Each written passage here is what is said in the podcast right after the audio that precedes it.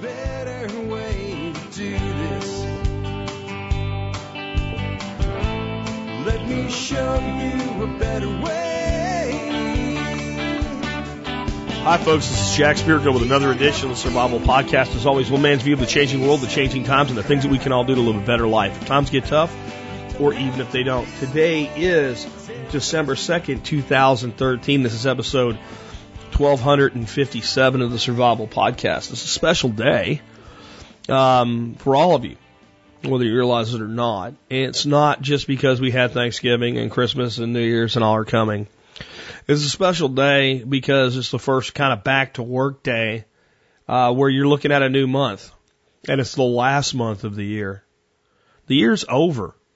Christmas is going to be here and gone like that. And if you celebrate other things or don't pay attention to Christmas, it doesn't matter. December will be here and gone like that. And there'll be New Year's resolutions broken left and right within two weeks. And we'll be into another year. 2014. Time passes on whether we're working for ourselves or not, whether we're working for our liberty or not, whether we're working for our freedom or not. It doesn't matter what we do, time continues and it moves faster than we think and our lives are limited. And when you get to the last month of the year, you pretty much have the year worn out.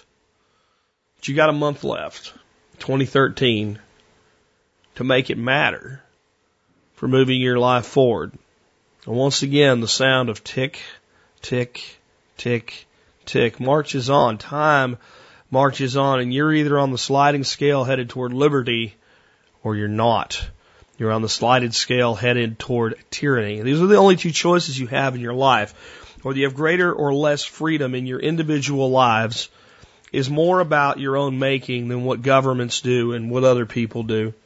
There's always ways to adapt. There's always a way to adjust to overcome, to improvise. Those of us that do retain more of our freedom, and those of us who choose not to, that allow life to carry us on like a river, like a, a leaf in a river of wind, we get blown wherever society chooses to take us. I bring this up because it is the last day of the month, or the last the first day uh, back to the, the grind of the last day of the month. It's also a day that I'm going to have someone on for you kind of special. Usually it's a feedback show. Um, I kind of picked up a cold at the uh, at the seminar we did, and then going through the weekend and all. Um, if you can hear my voice is a little bit hoarse, so I'm going to uh, hold off on doing a feedback show. I'll do that tomorrow for you.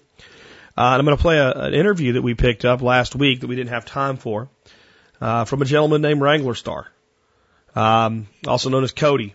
And uh, he's an awesome guy. And a lot of you guys want to hear him on the show. And you want to talk about somebody that said, "Well, hell with this." I'm going to make my life the way I want it and I'm going to do it now. That's Cody and his family.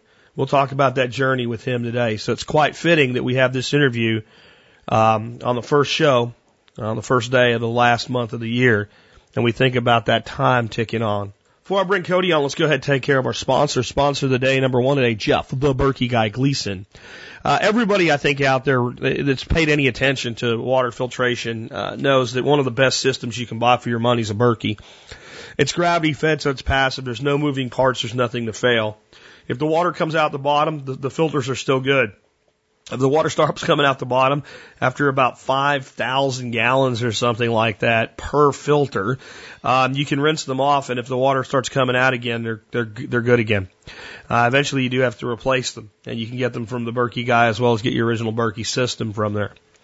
So the, the key isn't really is Berkey a great system? Does it work great? Does it make great tasting, wonderful water? Does it make water that wouldn't be safe to drink safe to drink? It's why would you get it from the Berkey guy versus anyone else? Well, he's the Berkey guy. Why the heck would you get your Berkey from the non-Berkey guy when you could go to the Berkey guy? In all seriousness, Jeff is one of the largest dealers for Berkey in the world. It gives him a competitive advantage with pricing. He is an absolute maniac with customer service. Um, don't be the guy to get your Berkey from the non-Berkey guy at the gun show that went into this, uh, you know, preparedness industry last month because he heard it was a good deal or a good idea. Get it from the original. Jeff, the Berkey guy, Gleason. You can find his website at directive21.com. Directive21.com. He has other great things for your prepping needs as well. He's a real member of this community. He's a great guy and he's a guy you want to do business with. If you're an MSB member, he has multiple discount programs available for you. You'll find that in the benefits section of the MSB. Just go to the MSB and click on the Berkey guy. Next up today, harvesteating.com. Uh, my Thanksgiving dinner was better this year because Keith Snow is part of the survival podcast community. I don't know about you, but that's how I felt. Uh, I did several things this year uh, that were directly from things that we talked about uh, with Keith at the Thanksgiving interview, and I've been making my turkey the way that he taught me how to do it years ago ever since he did. And unlike a lot of turkeys that are dried out, I have the juiciest turkeys on planet Earth, and it's really simple. That's just one example of how Keith has been really uh, beneficial to my family and, and my household. I've learned more about cooking from Keith than probably anyone else out there other than maybe my old business partner, Neil Franklin, that was just a, a, a tremendous uh, gourmet cook and just really obsessive about it. And it's probably only because I spent more time with Neil than I have with Keith. He's a great guy and he can teach you to cook seasonally and locally if you don't think surviving or survival skills include cooking, well, you know, number one thing you look at when it comes to being prepared is generally food and water. And uh, if you want to you want to find out how important knowing how to cook is, live on MREs for about a month, and you'll you'll understand that. But it's also about enhancing the quality of your life and your health, and your health is very important as well. Chef Keith can help you do all of that. Just go to harvesteating.com. He has a great podcast. He has great products, including uh, sauces and seasonings and uh, a great blog, a great YouTube channel, you name it, he's got it. Check him out, harvesteating.com. Uh, Chef Keith also serves in our expert council, so you can call in questions for him to the Think line if you want to do that. Uh, next up, remember, you can join the Member Support Brigade. You'll support this show at a whopping uh, 18.3 cents per episode. Military, law enforcement, Peace Corps, active duty and prior service, and first responders like EMTs, paramedics, and firefighters. You guys all qualify for a discount.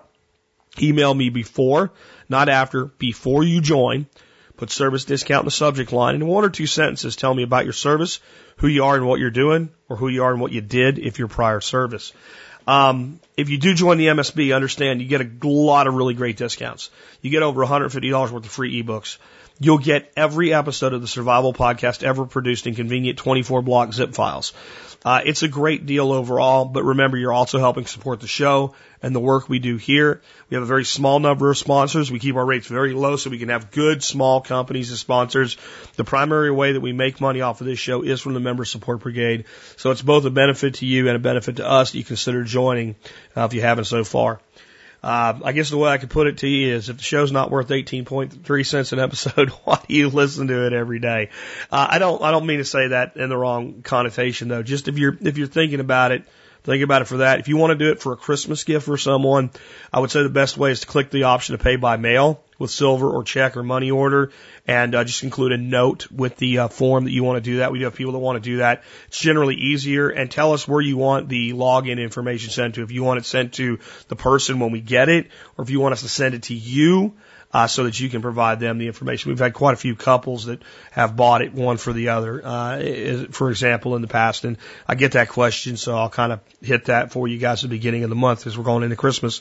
Before I bring Cody on, let's go ahead and uh, knock out our history segment. There's not a lot um, in 1257 uh, to talk to you about, but there's one very, very interesting thing for me anyway that happened in 1257.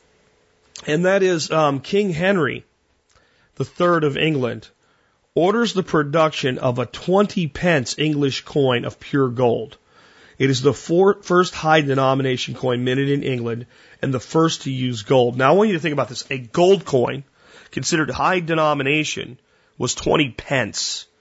Uh, a pence is is roughly equivalent in the mind, I guess, of the, the, the person of the day of what we would today call a penny. A penny. So in 1257, a 20 pence coin was made from gold and considered high denomination. Uh, talk about the effects of inflation. But that's not the interesting part to me. Here's the rest of that. Unfortunately for King Henry, the bullion value of the coins is about 20% higher than that of the nominal face value, leading to poor circulation as coins are melted down by individuals for their gold content. This is one of the first, uh, you know, modern, I guess you'd call it that, or mid, you know, I guess it's one of the first times in history that I've ever read about the effects of something called Gresham's law. Gresham's law didn't exist as a as a as a known law or a let's say it wasn't written yet. Gresham's law actually doesn't come around formally until um, in 1858 by a guy named Henry Dunning Macleod.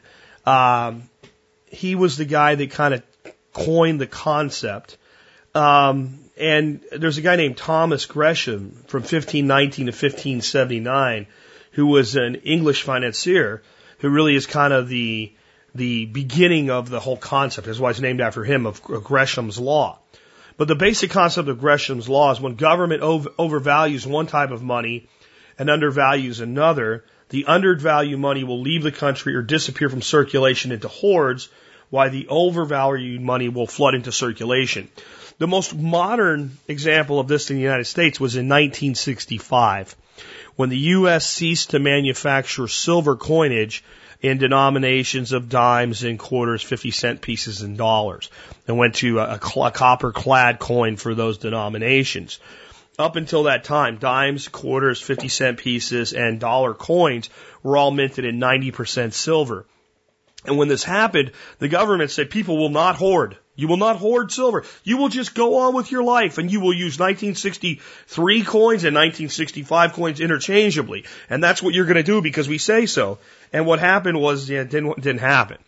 Very, very quickly, people began to pick out all the silver coins.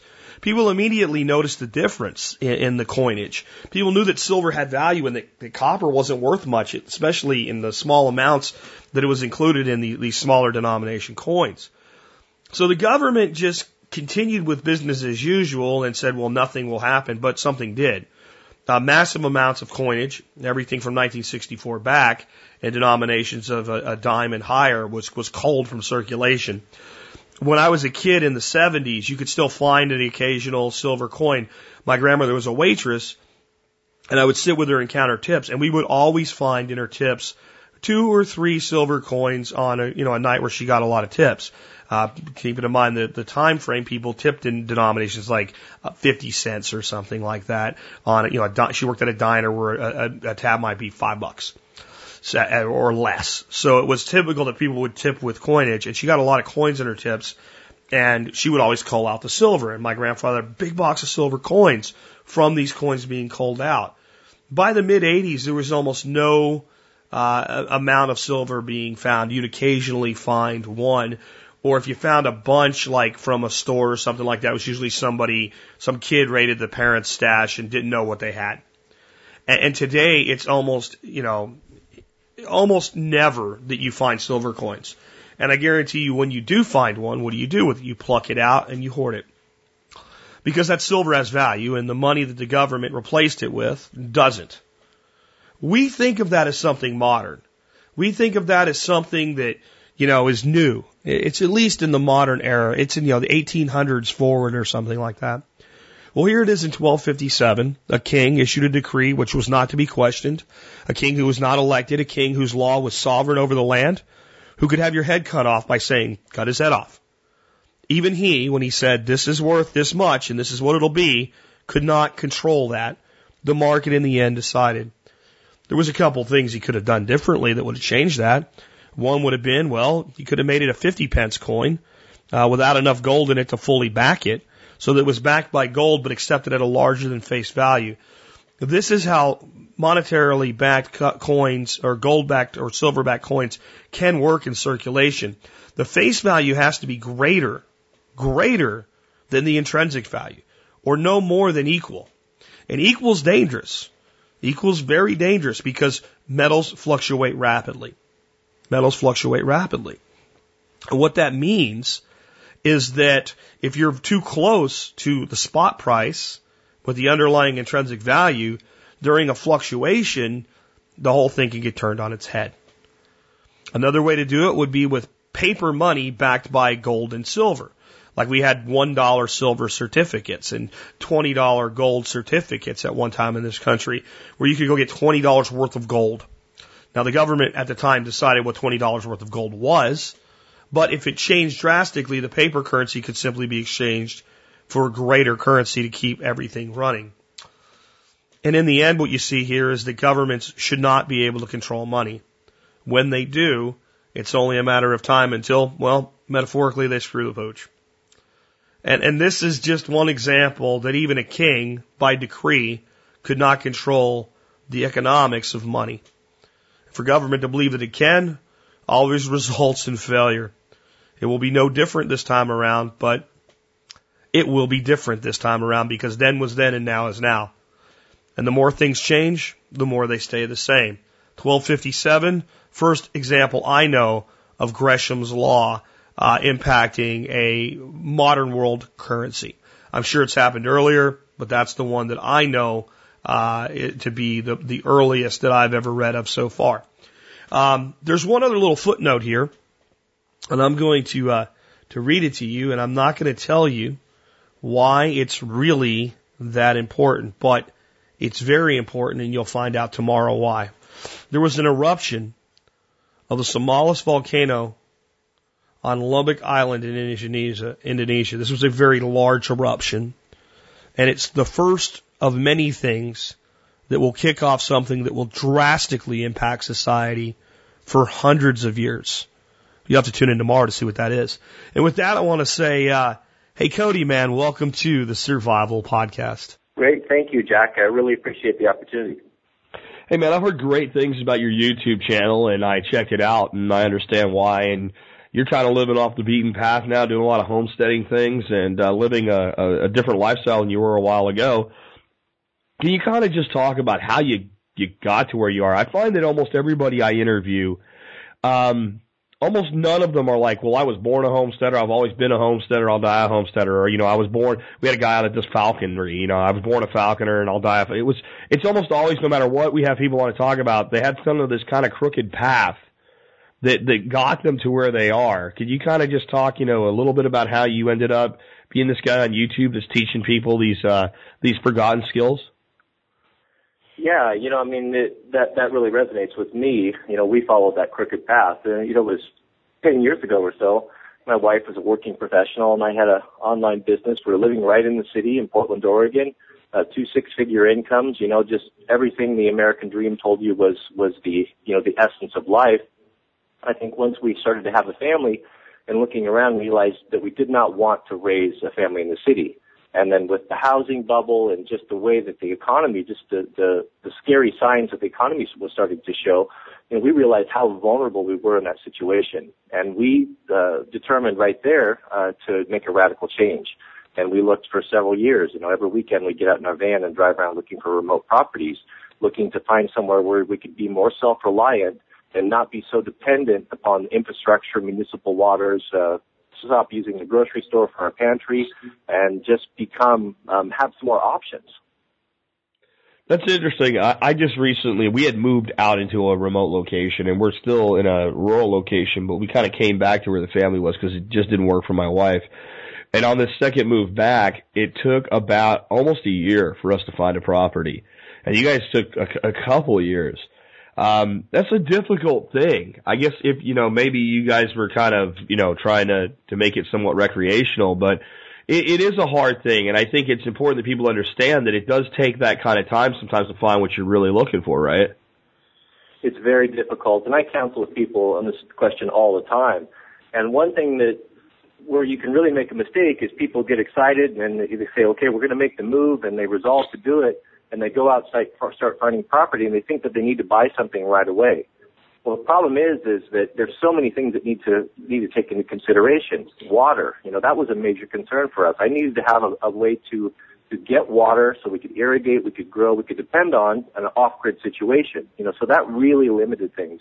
And also growing season and having a proper south face, having enough timber uh, that you can sustain yourself with firewood or having enough timber to make lumber. So all, there's so much to consider.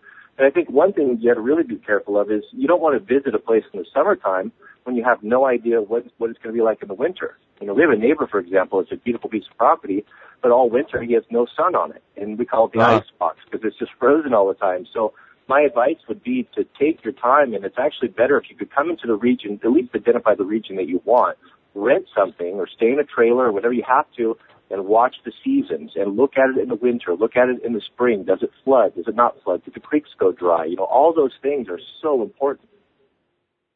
Yeah, I think in talking to people already living there is a great idea too. And sometimes that'll teach you things that you wouldn't have other, otherwise known. So, I mean, if you go to an area and you think it's really nice, but everybody you, you, you try to talk to doesn't even want to talk to you, that might, that might indicate that maybe it's not the best place for a new person to show up or likewise when you start talking to people and everybody's like, oh, let me tell you about this and let me tell you about that, you know you're in a more welcoming area because the people that are going to be around you, even in a remote location, are also important because commu- uh, community actually gets more important when there's lower numbers of it.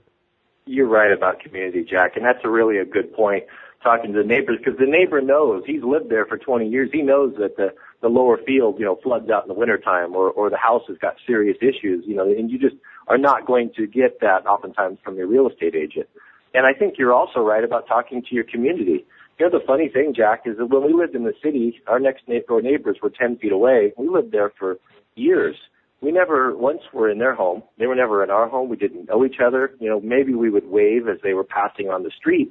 But here we have two miles to our closest neighbor and they're over our house, you know, and I'm helping trading firewood and, and he's providing this and he sharpens my chainsaws it's so funny that we're separated by distance, but we're so much closer. I think what it is is that it's a rugged environment out here, and we know that we very well may need our neighbors sometime. So it just, I think people just expect that, and you understand that, you know, that you have to be helpful, you have to volunteer your time, because it may come, you may have an emergency or situation where your life may depend on your neighbors. Yeah, absolutely. I, I think that what you're saying is very true. And when we were getting ready to move up to Arkansas, there was only, I think, five families on our whole road. Like once you came off of the blacktop and hit, uh, dirt, there was like four or five households and, and four families. And even before we moved there, when we were just going up on weekends and getting things ready, we knew the people there better than the people we knew in the suburban neighborhood we lived in. And it, that that's really it seems it seems weird, I guess, if you've never experienced it, but once you have, it makes perfect sense.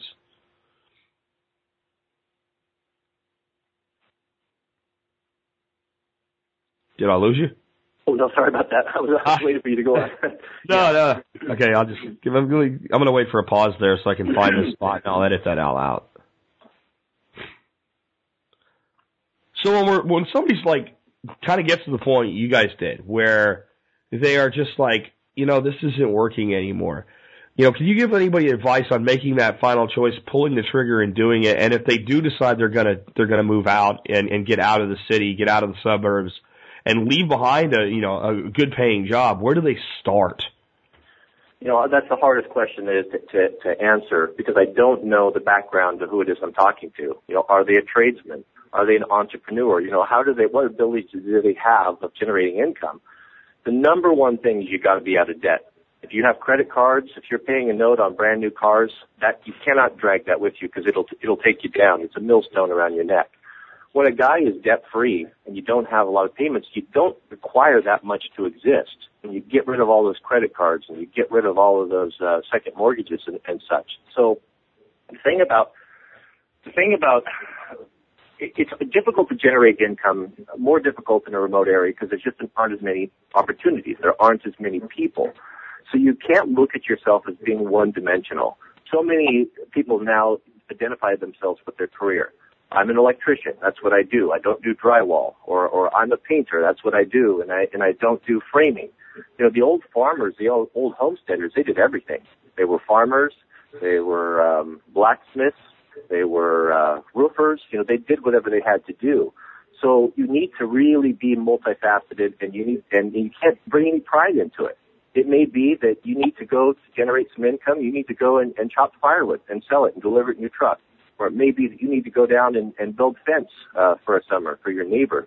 You got to be willing to do whatever it takes, and um, just really really open yourself up and have your eyes open to any opportunity that you can to generate income.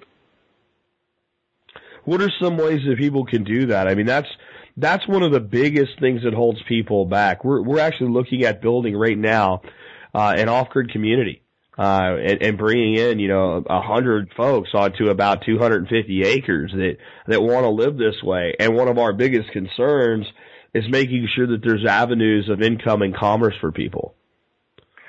Yeah, well, that's a great idea, and it's funny. I mean, that has how that's been how civilization has worked forever, and it's only in the last hundred years, and especially in the United States, where we all have to have our own, and, and we can't be bothered by community or have any needs. We want to be an island in the middle of the sea. But when you talked about buying a big property with multiple people, there's so many advantages to that. I mean, I look around at my neighbors and everyone's got a twenty-five thousand, thirty thousand dollar tractor that they use maybe a couple weeks out of the year. And it sits there. you know, when you have, and not everyone can do that. And then you, No. multiply that because you, then you have to have a wood splitter, and everybody's got a wood splitter, and then you have multiple chainsaws. When you have a community that comes in, and you can you can do it you know if you can deal up deal up the, or deal with the finances where all right, we're going to buy a tractor and I'll plow your field and you cut my firewood. I mean, just think of how the expenses go down. Problem with that though is there's always somebody that doesn't pull their weight or doesn't take care of it or brings Yeah. it back empty, you know, so you got to work out those details. But yeah, communities really help. Um, and there's so many opportunities with online businesses now. I mean, my grandfather worked as a mechanic. He went to the same place, worked for two companies entire, his entire life. And when he looked upon me and, and, and looks at how I have online businesses, I generate income from whether it be YouTube or online businesses, he just can't understand it. He can't understand how a man can earn a living and not show up and punch a time clock. So as difficult as times are and, and as scary as they are now, there are so many opportunities. Um, if you just think about it, that you can market a product. People are really desiring for things that are high quality, handmade. People are sick of the Walmart throwaway economy. So if you can make something and do it in an excellent way and market it, you can sell it.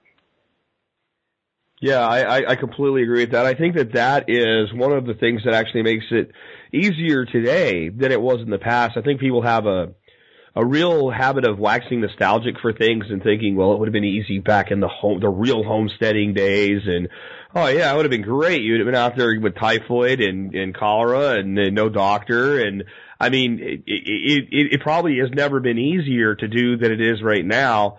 I think the the difficulty is our self-made traps. You you know you alluded to it. If you try to do this while you still have car debt on two fifty thousand dollar cars and student loan debt of sixty thousand dollars on a on a on a uh, education that's not doing anything for you, it, it's it's almost impossible to do. But if you free yourself of those things, today we can do these things relatively easily, and I think part of it is pulling the expectation back, especially in you know your building years. You know, you're not going to be moving into a McMansion with everything already. When you guys moved, did you guys get a place with a house on it that needed work, or did you build, or how did you like when, on day one when you showed up and said, "Okay, now it's ours"? What what were you dealing with, and how did you take it forward? Well, it was a disaster. It was November. Um, we have harsh winters up here. It was very cold, and we show, took possession of this place, and it had been uh, a foreclosure and abandoned. And the plumbing was out, and there was no heat in it, and it was in terrible condition. So, I mean, we really got a slap in the face. We went from a comfortable, very comfortable uh, city home with all modern conveniences and furnace and all of that stuff to uh, wondering, you know, what are we doing out here? You know, no, as I said, no firewood cut, no way to heat the place. The plumbing didn't work, no water. So that was really uh, an eye opener for me. It saw, it showed to me how vulnerable we were, especially in the middle of winter. So we toughed it out through that first winter, and that really motivated me to get things ready. The next winter was very different. You know, I knew what to do, I knew how to get it, get it going. But I would really recommend to people. A lot of it sounds very romantic and it's exciting to get a raw piece of land and go out and develop it. And, and I've done that. You know, I've worked in the trades. My dad was a general contractor. I've had construction companies, excavating companies, so I know what it takes to do that. And even for me, having my own equipment, it, the expense, for the first time in, in the history of this country, it actually costs more money to build than it does to buy something already existing. And if you don't have the abilities to put in a septic system, to put in a well, to cut a foundation, to pour your own concrete, all those things, it's going to bury you. Um, so I really recommend to people that they get something that's already established. Those outbuildings have so much value that they're, it's so easy to overlook uh, until you're in the middle of winter and you have a dry roof to put equipment under. You know, in that driveway, and when it costs four hundred dollars a load to bring gravel and rock up for your driveway, when all those things are in, it's just it's such a so much smarter to buy something that's already established. Location is the key thing. I don't care if you're living in a trailer. You know, swallow your pride, pride and live in a trailer. The location Yeah. is the number one thing. You can change your living conditions. You can't change your location. No, I completely agree with that. Not the way that the average real estate agent means, mean, means when they say location, location, location, which means paying a half a million dollars for a one bedroom condo in a trendy area. But when it comes to this type of thing, there's a reason you're doing it. And the outbuilding comment you made, I think is so easy for people to gloss over. The place we're at now is a little three acre piece and the biggest selling factor for me, and there was some things we gave up by going a little bit smaller land a little bit closer to town than I wanted to be. But there's a 2,000 square foot steel frame three uh, uh, three bay outbuilding, uh, insulated, and another uh, 800 square foot steel frame uh, building that's insulated with 10 foot ceilings. And my wife just like she's like, well, it's a good man cave, and I'm like, you you don't you don't get it. That's you know thirty thousand dollars worth of infrastructure that frankly I could afford to buy this house, but I don't know when, if ever, I could afford to pay uh, pour those slabs and put those buildings up. And the reality is that's the kind of infrastructure you make an investment in when you don't plan on leaving because the advantage as a buyer is this the, the, the seller unless they've done that a long time ago is never recovering that investment. It won't go into the appraisal at anywhere near the cost of putting it in. And, and those two things have with the, we do a lot of educational stuff and we have people come here and we just did one, you know, we had, it was 75 degrees the first day of the event and it was 32 degrees and raining the next day of the event. Having that space for those people, let alone animals and gear, is, is so valuable. And I was, I told my wife after it was over, we are so blessed that that stuff was here because we wouldn't have it if it wasn't here. Yeah, it is so valuable. And then you made a good point. They really don't reflect in the price. I mean, they they maybe a little bit, but they're essentially a, a freebie.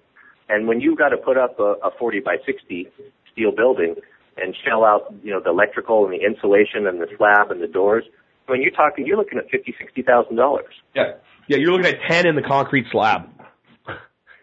You know, and another thing, another thing from those, I mean, I know you guys are coming from the same perspective we are, but when we first started looking for remote properties and, and started talking about this to our friends, they thought we were absolutely nuts.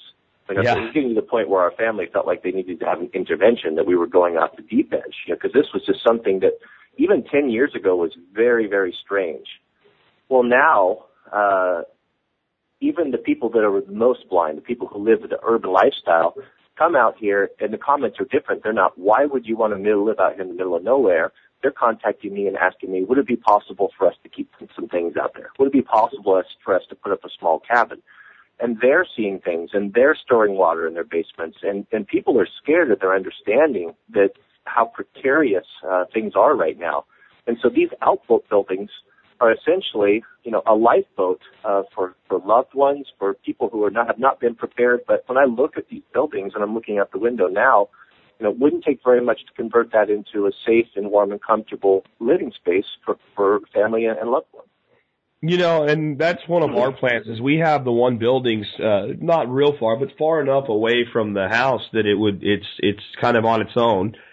And, uh, it's about 800 square feet and we're looking at kind of making it more of a living space, more for students in general, peacetime call it, but for family, because we have family that just won't do it. You know, they just won't, they, they know, I mean, one is a police officer and he, the things I'm telling him, he knows and we'll have conversations and he nods his head, nods his head, nods his head. And then when it starts to hit him a little bit, like he, he works for a place here in North Texas. I won't say the city, but Fort Worth is, is near where he is and I talked about how that, like, you know, their, their pension funds are, you know, in severe danger in Fort Worth. And, you know, that kind of hits a little too close. And then also we're talking about football. And having that space for them is a huge advantage. So I'm not going to let them be on their own, but I only have so much room in a house. And then the other thing is everybody's worried about the economy and they should be. But one of the biggest knockout blows we could, we could ever come up with, and I'm sure you're aware of this, would be a, a global pandemic. And if I had people coming here that yes, I can take and yes, I have things for in that scenario, I really need an isolation area for them for a couple of weeks to make sure that I'm bringing it with them. And, and it serves that purpose too. There's like, a, it's in permaculture, we call it function stacking. And you start looking at that infrastructure, there's so many functions that it, it, it brings to you. Yeah, yeah, I I agree, and and I do like the. I hadn't really thought about the isolation, but I think a pandemic is a is a is highly probable, just like you say, and that was also one of the important things when we were figuring geography and location. You know, I'm I thought about that. How do you prevent you know, becoming overrun? You know, so if you live in a place with timber, you know, take those provisions. You know, you how long would it take a guy to, go drop a hundred or two hundred trees across the road? And you know, you didn't limit the place to walking traffic only. So it, there's Yep. a lot to consider. So much to. I mean, you can't prepare for everything, but you just you do what you can. Yeah, and when we lived in Arkansas, that was exactly. We even had the trees already planned. We had a, we had a print with like where they are, where that um you know if if you were working in concert with a neighbor that that kind of got on board toward the end, you could hand it to him and say, go down there and here's what here's where to drop these trees, and it's it's things like that that. Um, you know, maybe I hope that never becomes necessary. I, I know that people like us get accused of like, you know, waiting for that day. Nobody wants it. We're like soldiers. Nobody wants war less than us but we're just in touch with the reality that it could be that serious someday. Yeah, and it's just, it, it's I have rejected the the the prepper label. I, I don't use it. I'm not associated with that because of what it's become on the internet. And I look at myself as a homesteader. Yeah, these things may happen, but they're not driving. Uh, they're not driving my life. I'm not consumed by them. Because the matter, the fact of the matter is, it's a better way to live, regardless of what you think is going to happen with the economy. But to be able to have your family gathered around you, eat meals together, to slow things down, uh, is worth everything. You know, we made the decision. We, you can choose to uh, have take all your time up um, making money to pay for uh, the gas bill, to pay the McMansion mortgage, to pay for the new cars. Either way, you're going to be working. What we've chosen to do is we work just as hard as the guy that's doing 60-hour weeks in a financial institute, but our work, we're benefiting from all the labors. When my son and I go out to cut firewood, we receive 100% of that benefit. We don't uh, aren't going and and the the tax man taking his cut, the state taking their cut, you know, to buy the oil. So it's it's about a it's about a a, a better lifestyle. It's about a slower lifestyle. It's getting back to reality. I think it's about a human lifestyle. I don't think human beings were meant to live the way we are doing it right now.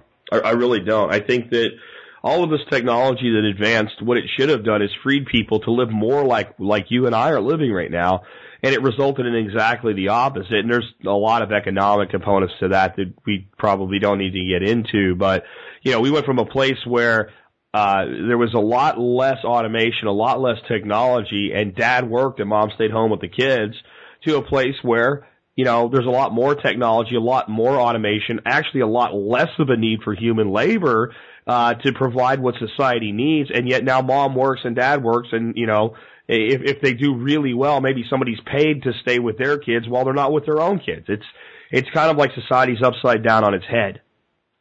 And you're right. We're not intended to live this way. Uh, we've got a lot of forested land. I work in the forest a lot, and, and I look at the trees that grow too close together, and they're sickly and they're unhealthy. And as soon as a bug or a bark beetle comes through, it takes out everything. A properly managed managed forest where the trees are spread out a little bit and they have room to to grow and have their own sun are strong, and they don't they're not so susceptible to these diseases. I mean, it's the same analogy with just stacking people into these cities. It, it's not a good environment. And when you take, and it's really ultimately designed to destroy the family, and it does destroy families. When you take the husband out, put him on a business trip, and he's out away from the family, you're subjected to um, temptations and things. Make, you know, the opportunity to make decisions that you wouldn't do if you were reunited, you know, if you were with your family. Take the wife out, get her uh, her have her own life going, separate bank accounts. Now the kids are in sports all day. What type of a family is that? You have some people living together, but you don't have a family, and it's no surprise why the divorce rate is so high. It it takes work, and and the family needs to be together, working together for a common goal. When the wife is rowing in one direction and the husband is rowing in the other, the boat turns circles. But when you're united, you can actually go somewhere and create something. You you hit on something there that's one of my biggest pet peeves with modern society: separate bank accounts. Um, I find this to be the one of the most oddly disturbing things about modern society, and I know a lot of people that do it. And I said to one of my friends, "You you lay down next to that woman every night and trust her with your life because if she wanted you dead while you're asleep, you're dead. You won't trust her with your money." And and you know, if one of you loses your job, what are you going to do? Tell the other one, "Well, you're out if you can't pay your half of the mortgage." It just makes no sense to me. And the more disturbing thing was his answer. And his answer was, well, we're both doing so many things at one time. We're not doing it because of trust. I started to feel a little bit better about it. He said, logistically, we can't be telling each other when one of us wrote a check for something or did something because, you know, one of us could bounce a checking account. So we did it logistically. He's like, all our savings are communal, but our checking accounts are separate. And I'm like, well, that means you're not even communicating with each other about your daily activities anymore. And, and that is the society we're in. And it's, I say it and people get upset with me, but I'm like, we are a sick society today. And I don't mean sick like demented sick. I mean like we're so far from being human beings anymore and being communities and family units anymore. And it's a mental illness. It's not a mental illness like dementia or multiple personality disorder, but it's a mental illness of disconnection from the human element that is society. And you're right. It is, I think in some ways it's a collective design to destroy the family unit because the more unified a people are, the, the more difficult they are to control. And if you want to divide a people, instead of trying to divide them just into races or ethnic or uh, income, divide them at their own family level. And at that point, they're totally divided. And you have complete control. And that's how I feel like the corporatocracy and the, the plutocracy in this nation is controlling it through division. Um, it's one thing that they own the government and that they can get laws passed at will because they fund both sides, but it's a complete other thing that they've set up this entire, basically a marketing and financial campaign designed around you have to have more, you have to have more, and put people into this constant gerbil wheel. Yeah, and and the separate bank accounts. You know what? I, what I've looked, what what I see with so many people, it's a it's leaving the back door open. It's yeah. that little that little guarantee, that little um, thing where if everything goes bad, it's my it's my parachute. I can bail out. You know, I'm not going to be left destitute. You know, and sometimes we need to to be have in the common fight together. You know, I like the story of Cortez when he discovered the New World. He slipped out and burned all the ships Therefore, all of his men were of the same mind and highly motivated to succeed. They could not Yeah. look to the ships and say, "Well, if things get too bad, off we go. We're going to go back to back to Spain." You know, so having that common goal and and and having you know everything together. You know, I had a neighbor that had a, that was married for 70 years, and I asked him, and often talked to him. He would come over at the shop when we we're working. You know, what his success was, and he said that him and his wife had agreed years ago that whenever they spent more than a hundred dollars, they would discuss it. You know, and I and it, that was a that was a large amount when they originally made that deal, and, and that number should be higher now. I think that's a wonderful idea with your family. It just it's not that you need to get your wife's or husband's permission before you spend something, but it shows respect. It just Sure. shows that you think enough about them to understand that you're pulling resources for the for that, that provide for the family, and that your opinion matters. And Yeah. you know, 99% of the time, you're going to be in agreement, unless you are a you know a spendthrift.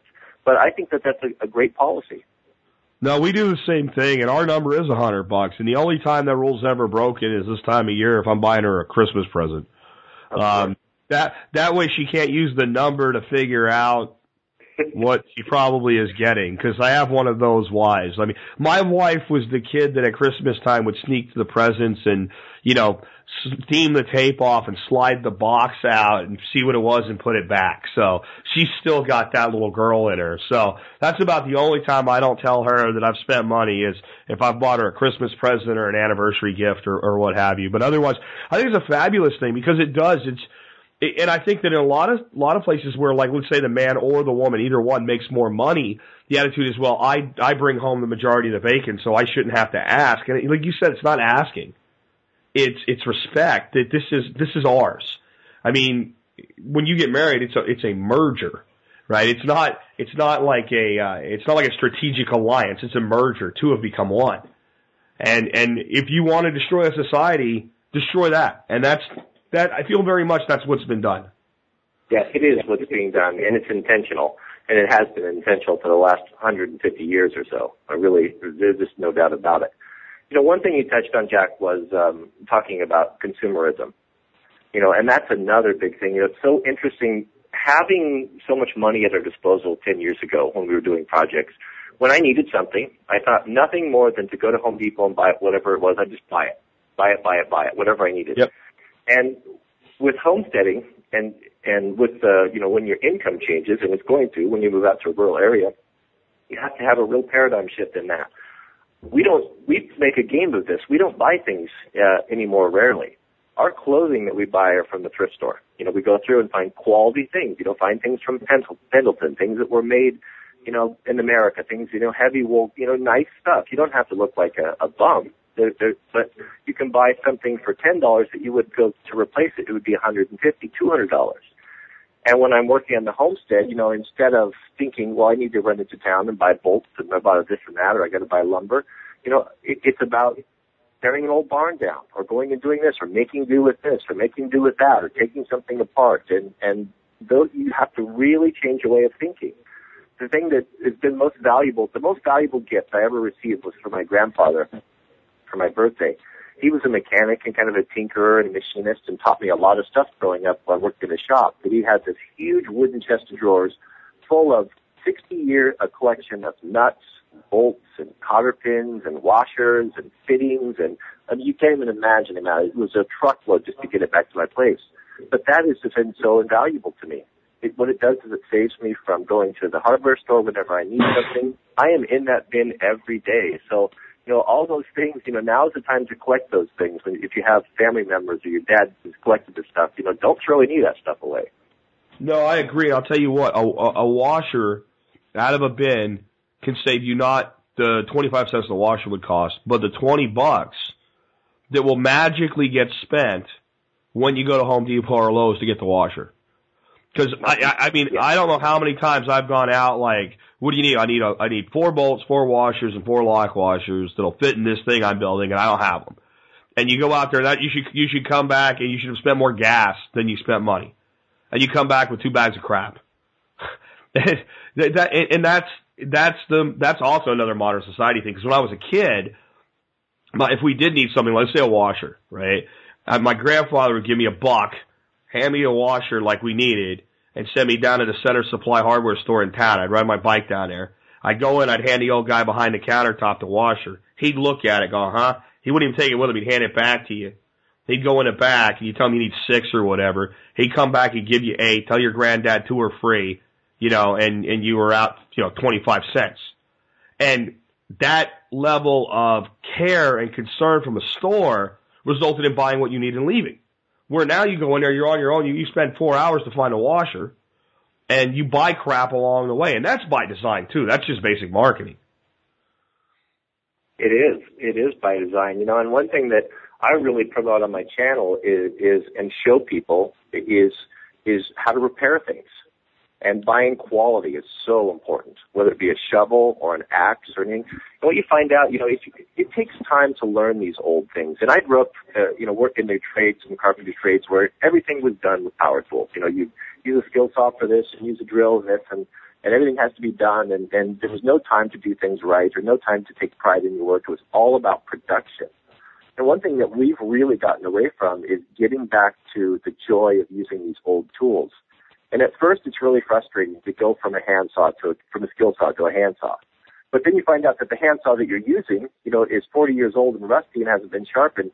And once you start learning how to use tools and take care of them and sharpen them and use them proficiently, you start to find out that it doesn't take that much more time than it does to break out the skill saw. And then you don't have all the drama and the eye protection and the noise and the sawdust and all of that. And those old ways are so are oftentimes so much better because the chainsaw is a wonderful implement. Don't get me wrong; it would be hard to survive out here without it. But I've also made sure to make a point. I'm doing in my latest video series now where we're building a project and everything's being done from scratch. I'm using my grandfather's axe that he bought in the 30s. I made the handle from hickory from scratch. I made all the old my old tools with a handmade blacksmith shop, or blacksmith forge that I've got in the shop. I'm hand hewing the beams. No, do I want to do this all the time? Absolutely not. You know, I came here last night. I couldn't hold my fork for dinner because my forearms are so tired from using this hewing axe.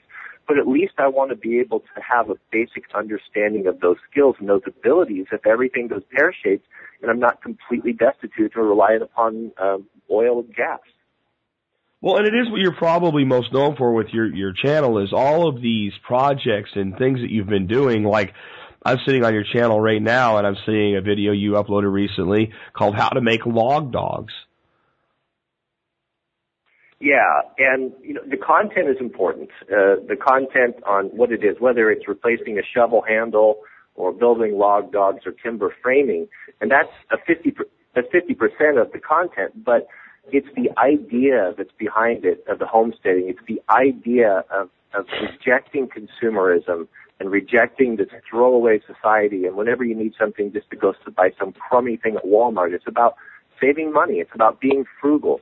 And once you take a tool, an axe, for example, and you bring it back to life and you spend hours and hours learning to sharpen it and custom make a handle, you start to respect the tool and you start to use it proficiently and it starts to trickle down and affect your entire life. You know, and you look at things differently and you look at it differently and then you start keeping bees, for example. You watch the bees and you start developing the connection and the lessons that God teaches us through creation that you just can't get in the city. When I was in the city, the only thing around me was just billboards and noise and everything just glorified man. But when you come out here, you can slow down and you don't have all of that chaos and everything screaming for your attention.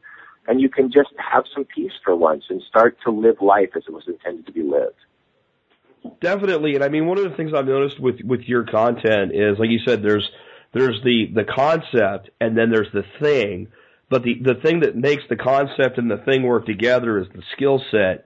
And you're really big on trying to drive home to people that the skills that you develop are more important than the thing. Without the, because with the skills you can always replace or re, or do something new or come in with a new tactic. But if you don't have the skills, you know, you're back to buying from Walmart. You're back to buying the Walmart. And, and a guy, I mean, there's a lot of skills to learn. If you didn't grow up with a tool in your hand, a lot of those things don't come very easily. But the thing that I want to get across is is the attitude of not being afraid to do it, not thinking that I can't do that because I'm an accountant, or I can't do that because I do this. It's it's the attitude. You know, that's the. I want to show people you can do this. You can do this with simple tools. You can do this. And I mean, I can't tell you the letters that I received, Jack, from people that started with an axe. You know, they didn't grow up with tools. They didn't have any tools. They watched the video. They they got stoked about it. They went and they found their grandfather's axe and, and a father and a son. That was the first project that they did together. They turned off the TV. They went out to the garage they turned the video on their iPads and they followed the steps and they did it. And then they send me the picture. And then that just opens up so many things. It just changes their paradigm. And now they're not afraid to take on things that are bigger. And that's my motivation to do the channel right there. You know, I think one of the biggest things I can give people with advice with that when they have the apprehension is try to remember what it was like when you were a kid. And when you wanted to do something, you just tried it because um, I can tell you, I'm I'm not unfortunate in in growing up without you know these these things. I grew up hunting and fishing. I knew how to to to field dress a deer when I was 11 years old. I knew how to you know fully butcher a deer by the time I was 12. Uh, uh, fishing, hunting, trapping. I bought my first car in a combination of salvage scrap metal off an old mountain where a mine was and trapping income. Uh, but then I went on through the normal you know, kind of everyday life thing and getting, you know, left small town America because there was no opportunity for a young person where I grew up and, you know, became successful in corporate America, built the six figure income and didn't do that stuff for 15 years. And I found even for me having a background in it when it, like now you got to do it again, right? You just all of a sudden almost fear doing something you've done in the past. So I have to imagine it's worse for someone that never did these things in the past and, but the amazing thing you find out is none of it's that hard. None of it's that difficult. Now, when I say that, I don't mean you'll just go do it and it'll work. You, there's a skill development that goes along with just about anything. But it, it's not that hard to start and you'll get better as you go. I guess is what I'm trying to say.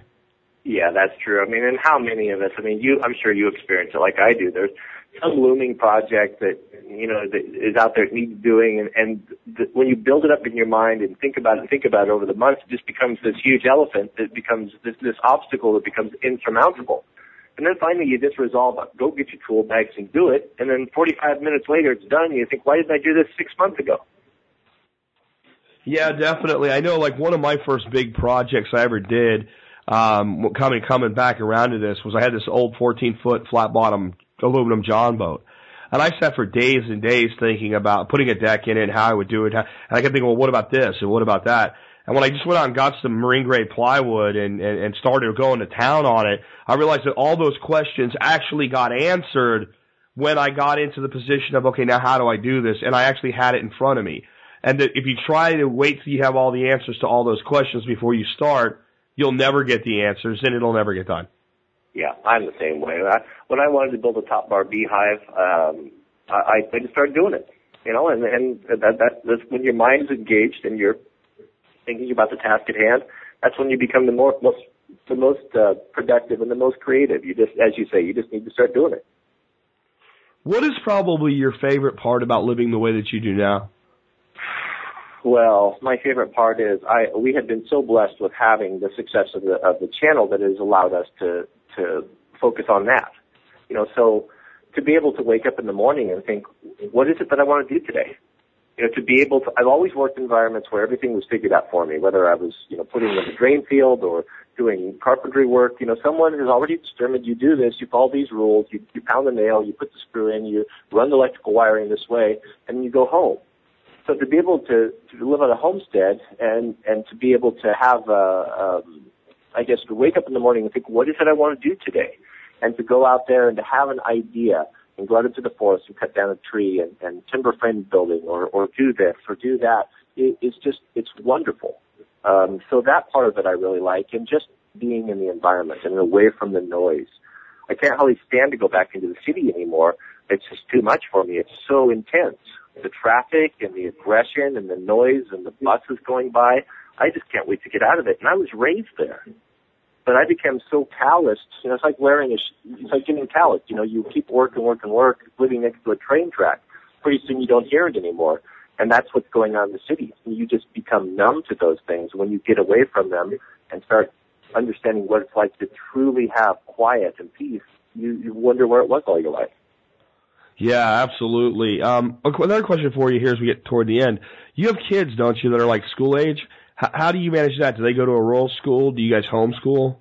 Yeah, we have uh, one boy, Jack, and we homeschool. And it, how's that working out for you? Because a lot of the parents that listen to the show are homeschoolers, and I, I think that they get tired of hearing things like, you know, only a person with a college degree in teaching can teach a fourth grader how to do, you know, times tables. Yeah, well, I mean, you be the judge. You go put your kids in a public school with 32, 34 kids in there and one teacher. How much education do you think they're going to get? I mean, really, I mean, and what happens if they learn differently and they start to fall behind? So don't be afraid of not being qualified to homeschool because there are so many resources now. And the public schools have gotten so bad in so many locations that it's just essentially forced people to step up and to start doing it because they can see that it's destructive. It can be destructive to the kids. So you need to plug in, in what you're going to find in rural communities. You know, what are those things you need to look for when you're looking at property is, are there a lot of homeschoolers there? So where we're at is a real mecca for homeschoolers. And so my wife gets together with other homeschoolers and they have field trips and the kids get together and they can play and do soccer or do whatever they want, but the curriculum is out there. And if you can read and write, you can essentially follow the curriculum. And there's so many that are available that uh, there just really isn't an excuse to do it. You don't have to have a college degree, and that does not that's not a qualification for being a good teacher at all. No, no. And I've always said, I, I make one of my uh, sister-in-laws who is a teacher very angry when I say this, but I mean, technically, a fifth grader with straight A's should be qualified to teach the fourth grade. I mean, was, was, that's just technically. I, you know, it's just technically. I understand there's certain things about controlling a classroom and psychology and things like that, but but from a technical standpoint, a fifth grader with straight A's has every bit of technical ability that, that could ever be necessary to explain to someone how the fourth grade works. And and I, like I said, I know I hack teachers off with that, but it's it's just the way that it is. At, you got to look at te- you got to look at education differently you know, there's a lot of conditioning with the traditional school. But what I don't oh, like yeah. about it is you show up for class, ring the bell. What does that tell you? Okay, ring the bell. It's like a rat in a trap. Time to learn. Learn this subject, ring the bell. So it's like ring the bell, start thinking. Ring the bell, stop thinking. Ring the bell, get in the line, go do this. It, it's not a, you don't form your homeschooling curriculum. You don't model it after a failed system. Homeschooling no. can be, is, is done all day around here. When I'm in the shop, we're reading tape measures, we're cutting a board, Jack is learning the numbers. He's doing arithmetic reading the tape. He's doing geometry, doing carpentry work. When we're working on the quads, he's learning about things. He's learning metric versus standard. You know, it's, it's the edu- and you're talking, and we're we're a big reading family. We don't have a television, so you know we we read and just devour books, and and that makes homeschooling fun. We're not just sitting down thinking we got to put the five hours in at the table, and we got to follow this curriculum. It's about going for a hike. It's about going and exploring a cave. It's about going on a field trip. It's about going skiing and talking about all of the different trees and asking him to identify the different species of uh, and and and all what plants can you eat and going mushroom picking. You know, it's such an incredible education that you couldn't even touch in the public system. Yeah, I completely agree. Now, my son did go through conventional education. I mean, back when he, he's 24 now, we didn't even have a clue it was really an option back when he was little. But I, I have a story about that that a lot of homeschoolers set, tend to really enjoy. Um, he was probably, I think, in second grade, and he went to school one day, and the teacher's like, you know, asking different kids, you know, what did you do yesterday? Because it would have been, you know, they're coming off a weekend, and he's like, we made beer, because I'm a brewer, you know. So parent teacher night is like three days away from this. So she's like, I have this concern. Matthew said he made beer, and I don't know if that's what a second grader needs to be doing. I'm like, well, he's not drinking it you know, and we wouldn't have him drinking it, you know, and he's, she's like, well, I just don't know. I said, well, my son has learned biology, chemistry, algebra, and history making beer with me. Have you taught him biology, chemistry, algebra, and history yet? And the conversation just shifted. It was over. Yeah. There was no more discussing it. You know, I'm, the, the kid could do a, at that age, an algebraic formula that that most most students that are good students in 11th grade couldn't do to calculate specific gravity and alpha acids and explain the biology and reproduction cycle of yeast. Because it was something real and that's what's lacking in our school. There's nothing real. It's all etherical. It's all in a book and it's all one size fits all for everybody. And i think this is why we're starting to look at like science fairs spelling bees scholarships.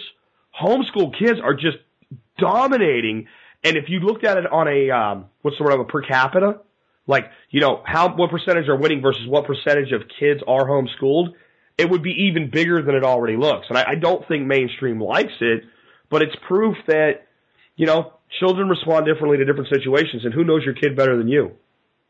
It's so true, you know, and it's just an interesting anecdote. I was talking to a guy that uh, is the human resources department with um, one of the big defense contractors. I forget Lockheed or something like that. And for years and years, they hired the best and brightest strictly on academics out of college. And what they were finding was in in cutting edge technology in creative areas where you really needed to be have to have to have the ability to critically think and to be creative, these kids, these young young adults, had no abilities. They could follow the rules, they could tell you the formula, they knew what they had been taught to memorize, but they could not be creative. And what they're finding is that they no longer hire like that. They want to know if they're going to put someone in a position like that, how was he raised? Was he raised with a father or with a mother that taught them how to fix the lawnmower? Were they raised with tools? Were they raised to learn how how how to to be independent? Which, if you don't raise your kids that way, if they're not in the shop with you working, or in the garden, or in the kitchen cooking, you know, they they are really handicapped when they become older in the ability to really be creative and critically thinking. I, I completely agree with that. So, I mean, we're we're coming up about close to the end of an hour here on our timeline. So, with the you know, could you come up with maybe some final thoughts for people that are still stuck in the rat race that have the dream of one day, and you know, maybe give them a little encouragement that one day can be soon and that if you if you wait for one day to be one day, it may never come. Yeah, the thing is, is you really need to sit down with your spouse if you have a family and, and to get get real about this. And you guys need to be on the same page, because oftentimes the people I talk to, the husband's gung ho, he's ready to do it. Men are more men men are willing to take risks more than women, and it's just the way that we're made. It's not better; it's just the way it is. That's why it's nice to have to, to have a good wife to help you from really jumping off the deep end and making a mistake. You know, because she yeah, like, I can't tell you how many times I've been ready to do something. And my wife's like, just wait till tomorrow. yeah, and, and and oftentimes you're the better man for it. Yes, yes. So you know, and and that's why you, you know the the the the marriage of man and woman that you alluded to it earlier about coming one flesh. It truly is. It takes the best attributes of humanity which the men has, which is strength and courage, and it takes the best attributes that the women have, which is prudence and caution, and, and married those together, you get the whole person. You know, you don't get this lopsided creature running off making bad decisions. You don't regretting them. it really helps to, to be on board and to be able to, to really talk about it and to make the decision together. Once you guys make that decision, you know, and you really become focused and that becomes primary to you, um, and you really attack, attack your finances, you can do it. And I can tell you what, I can tell you that the life that we had before with the two six-figure incomes and coming home to a cold house and eating out three or four meals a day because everyone's too tired or too exhausted to cook, that was not a home. And that was no way to live and that was no way to raise our, our, our boy. And we realized that. We knew that we were doing wrong, even though everyone telling us, was telling us that we were on the right path of doing things the way we should be done. Coming out here, we don't have as much, but we have time. And that's the thing that matters. You know, all those baubles and those cars, all those things are forgotten when your kids are grown up and don't want anything to do with you because you didn't raise them and didn't spend any time with them. So now is the time to do that. And, and if you're focused and you're working together, there's no reason why you can't. I completely agree with that. You want to tell folks how they can find you? Because I mean, you're not a blogger or anything. You are a YouTuber. That's that's your thing. You've got your channel. So how can people find your YouTube channel? Yeah, they can uh, follow, or you can just go to WranglerStar.com, and that'll take you right to our YouTube channel. And uh, we essentially are, are homesteaders, and and we I upload two or three videos a week. My wife does uh, we, uh, Wednesday videos that, um, you talk about. Uh, um, homesteading from a woman's perspective, but primarily it's, it's driven by, you know, my videos and I put up, uh, say, three or four a week and it's following along our experience and our failures and our triumphs and a lot of how-to stuff and just to encourage people and to lead the way. Well, I'd like to thank you for two things that you just kind of glossed over there. Number one is that you include your failures. Um, there's way too many people out there that are way too quick to delete anything with their failures on it and that's where we learn the most. So the people that are following us, they learn from our failures as well. Uh, so that's that's a big thing. And the other thing is that you do video all this and you do document, you do put it up. I know for a fact there's been times where I've done a project, and if I had just done it, I could have done it in 20% of the time or less that it took me to make sure the camera was right, to get the angles, to make sure the audio was right, and not to mention editing and uploading and all the other things. So it, it, it a lot of people think, well, you know, you just live there and you just do this stuff, so it's not a big deal to, to video it. And I'm telling you, doing something like I, I did a back porch cooking series where I was cooking for like a week out on my porch with my rocket stoves and stuff like that. Just making sure the ingredients are all put together where it's easy to explain what they are and everything. So much more complicated than just going out there and doing it. So thank you for taking the time so that you can share your experience with others and, and thanks for being on the show today. Yeah, thank you, Jack. I really appreciate the opportunity, and I, I enjoyed talking to you. It was a lot of fun. Cool, man. Well, you're welcome back anytime you want. Uh, just get on the site, fill out the guest form when it's back. Anyway, we, are for everybody else out there, uh, we're not taking guest submissions until the first of the year. We're booked out into February, uh, but we'd have you back on anytime, Cody. And again, I appreciate you being here today. And folks, with that, this has been Jack Spirko today, along with Cody Crone, helping you figure out how to live that better life if times get tough, or even if they don't.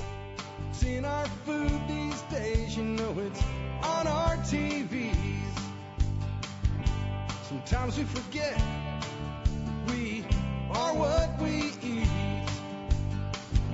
I don't know the answer. It's like there's nothing I can do. It's the price we pay, I guess, when we follow all the rules. There's a better